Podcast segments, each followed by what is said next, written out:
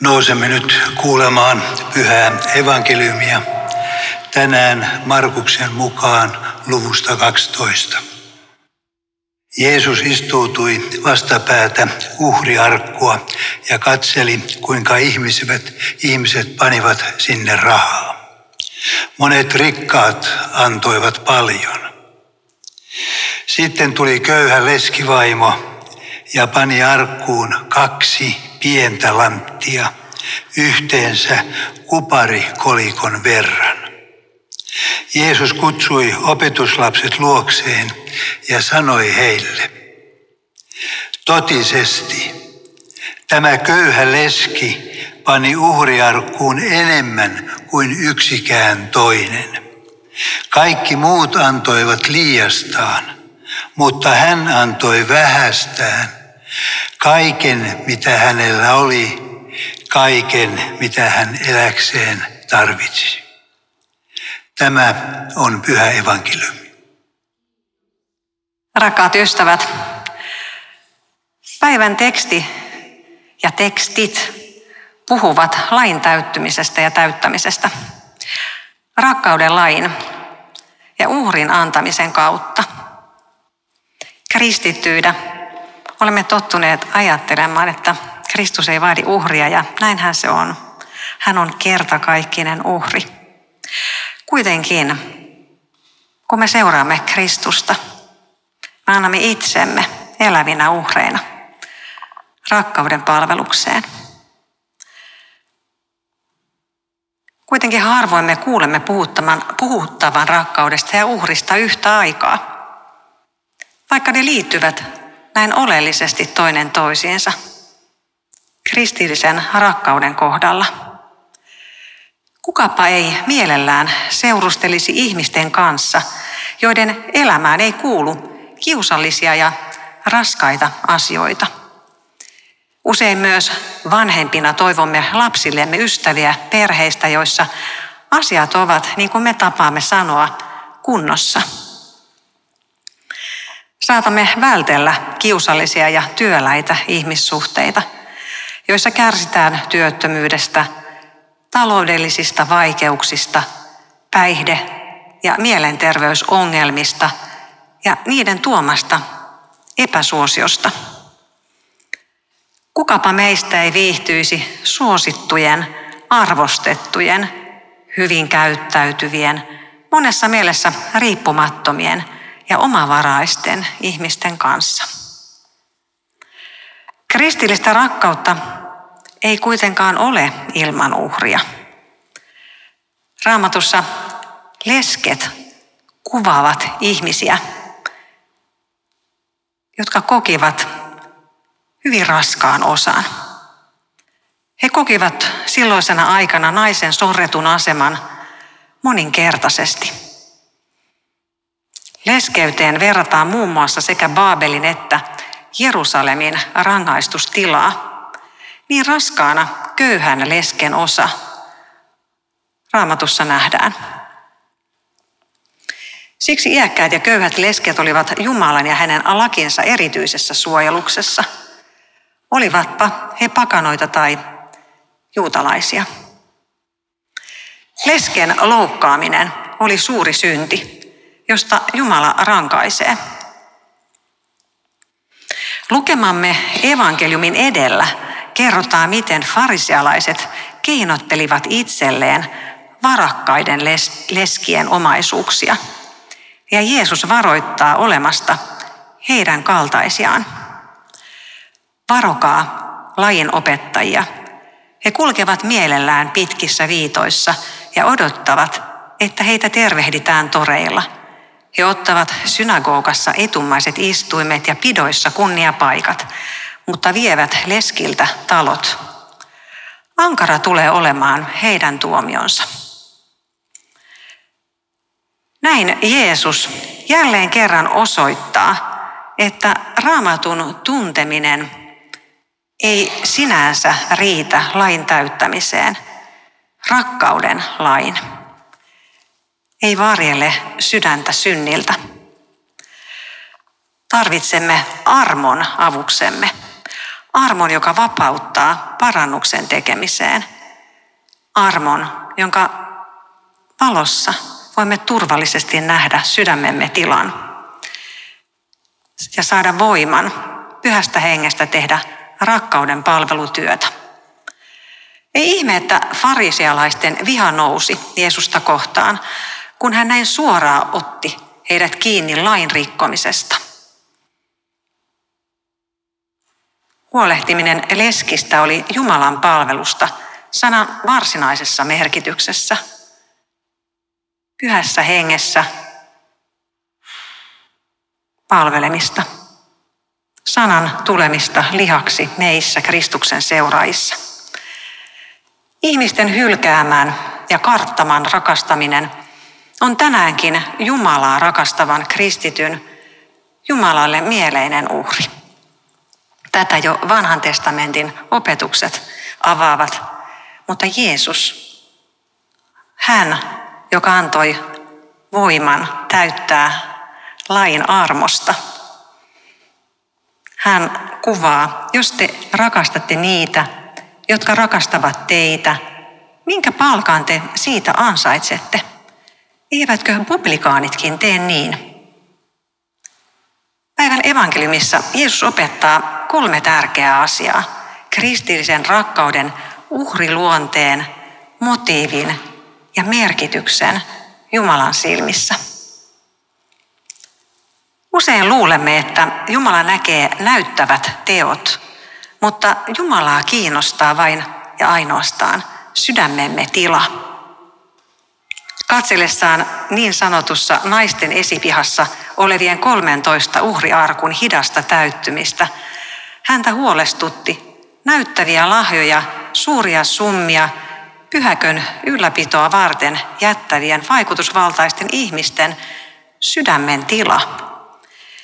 Se, että he antoivat vain liiastaan, eivätkä näin varsinaisesti antaneet rakkauden uhria. Lainopettajien kohdalla häntä huolestutti heidän huomion kipeytensä, kiintymyksensä valta-asemaan ja lähimmäisensä parhaan unohtaminen, muun muassa leskille pahan tekeminen, myös tälle köyhälle siinä mielessä, että he säälimättä antoivat hänen uhrata sen, mitä hän olisi tarvinnut elääkseen. Heidän sijaansa köyhä leski antoi kaiken, kaiken mitä hänellä oli, vaikka summa, jonka hän saattoi antaa, oli pienin mahdollinen sallittu uhrisumma. Hän tuskin toivoi, että kukaan uhriaan huomaisi. Pikemminkin hän todennäköisesti toivoi köyhyyttään häpeillen, ettei kukaan huomaisi sen rahallista pienuutta. Jeesus kiinnittää usein huomiomme näennäisesti pieneen, piilossa sydämessämme olevaan ja osoittaa tuon pienen suureksi. Päivän tekstissä Jeesus seuraa uhrilahjan antajia, kuten hän tänään seuraa sinua ja minua. Jeesus kysyy, mikä on sinun rakkautesi uhri? Hän ei odota meiltä suuria summia. Hän odottaa sydämen vilpittömyyttä, vilpitöntä motiivia, rakkautta. Vain sydämen tilalla on merkitystä ja varoittaa. Varokaa tuomasta hurskaita tekojanne ihmisten katseltaviksi. Muuten ette saa palkkaa taivaalliselta isältänne. Tänään täällä me tutkimme sydäntämme hänen edessään, hänen ainoa, joka voi meidän sydämemme vapauttaa siihen rakkauteen, jota Jumala armon kautta meissä vaikuttaa. Mutta miten me voimme nähdä? Vanhan testamentin profeetat valittavat yhä uudestaan, miten Jumala ei löydä lähimmäisten eli omaa kansansa kuuluvien veljien ja siskojen välistä uskollisuutta ja rehellisyyttä. Jeesus lainaa farisealaisten lausetta "rakasta lähimmäistäsi ja vihaa vihollistasi" sanoessaan lain vaativan meitä rakastamaan myös vihollisiamme, eli ei kansaamme kuuluvia veljiämme.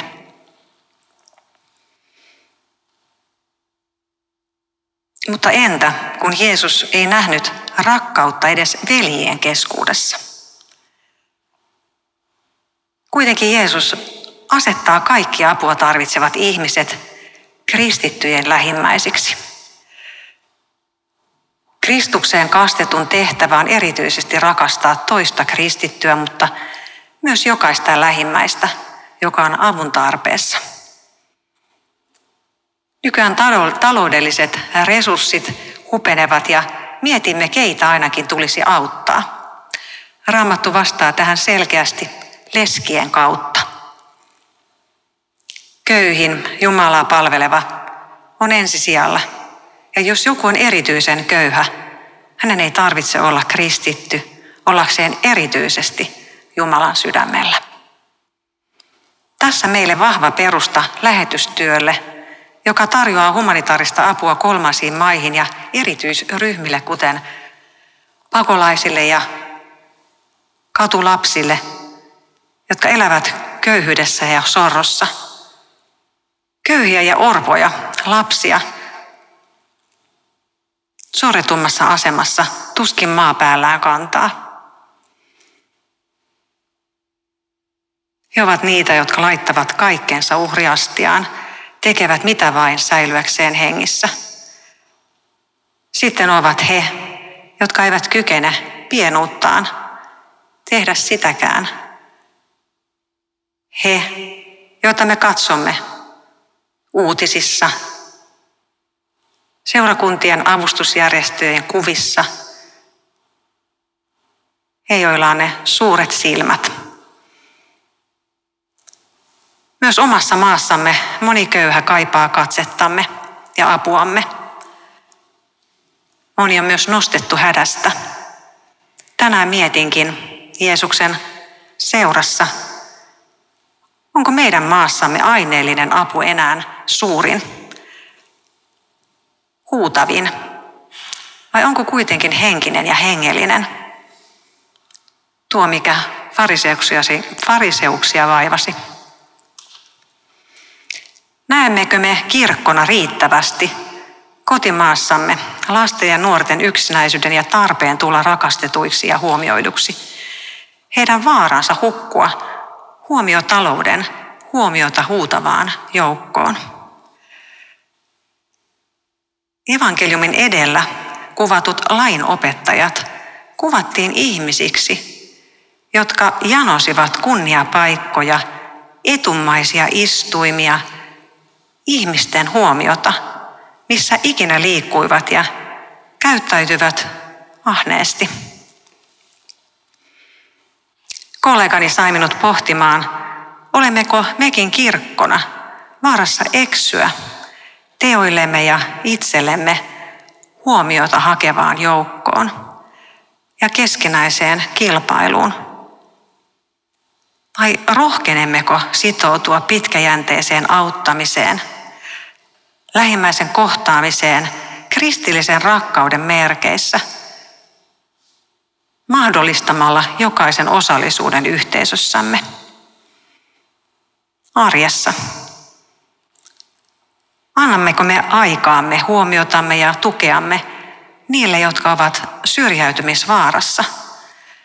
Entä miten tämä tuki edes olisi meidän annettavissamme? Vain Kristuksen rakkaus voi meissä tuon mahdollisuuden vaikuttaa. Evankeliumissa Jeesus havahduttaa meidät lesken kuparikolikon arvolla. Jeesus herättää meidät näennäisestä ihmisten huomiota kalastelevasta auttamisesta Jumalan mielenmukaiseen, jokapäiväisessä arjessa läsnä olevaan kristilliseen rakkauteen, johon kuuluu uhri. Rakkautemme ei saisi jäädä näennäiselle tasolle, liiasta antamiseksi tai pinnalliseksi välittämiseksi, niin kuin usein käy. Antaessamme aikaa vain itsellemme tärkeille asioille ja ihmisille. Antaisimmeko me aikaamme myös tuntemattomalle, kun tarve on? Sitä ajattelen, että Jeesus tänään kysyy. Pieni on suuri. Pieni teko on suuri. Huomaammeko kiittää kaupan kassaa? Hymyilemmekö arvostavasti kauppakeskuksen puhtaana pitäjälle? Avaammeko me oven naapurin lapselle, jonka kodissa kärsitään mielenterveysongelmista tai päihteiden väärinkäytöstä? Annammeko aikaamme ja huomiotamme muille kuin niille, joilta sitä itse toivomme ja saamme? Toimimmeko kuten sairaalamme, jotka antavat henkensä koronapotilaiden pelastamiseksi määräämättömän ajan vaarantaville sairaanhoitajille ja lähihoitajille, huomion osoituksena pinssit?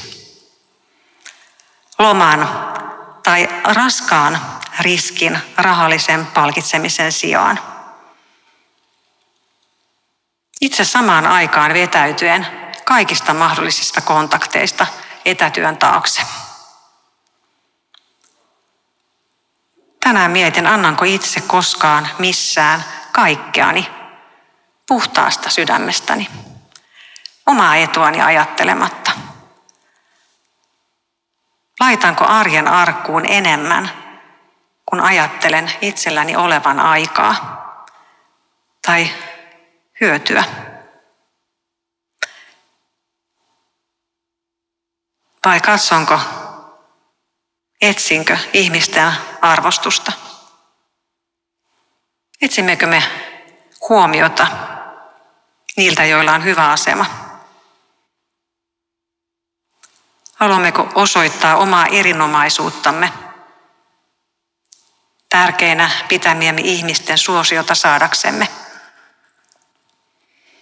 Tänään Jeesus herättelee meitä vääränlaisen voiton tavoittelemisesta, leskien omaisuuden. Hän kutsuu meitä aitoon rakastamiseen, johon sisältyy aina uhri. Antamaan, kun ei olisi aikaa. Asettumaan rinnalle, kun muut kiertävät kaukaa. Lainaamaan pyytämättä takaisin. Kutsumaan, kun kukaan muu ei kutsu. Jeesus näkee sydämemme silloinkin, kun koemme antavamme liian vähän. Mutta olemme uskollisia. Kun luovumme jostain, kohtaamme itsessämme jotain. Aidosti mukavuusalueellemme, anteeksi, mukavuusalueemme ylittäen, hyvää etsien. Kun luovumme jostain ja ylitämme mukavuusalueen Kristuksen antamalla voimalla, Pyhän Hengen voimalla, me löydämme ihmeen, Kristuksen itsensä.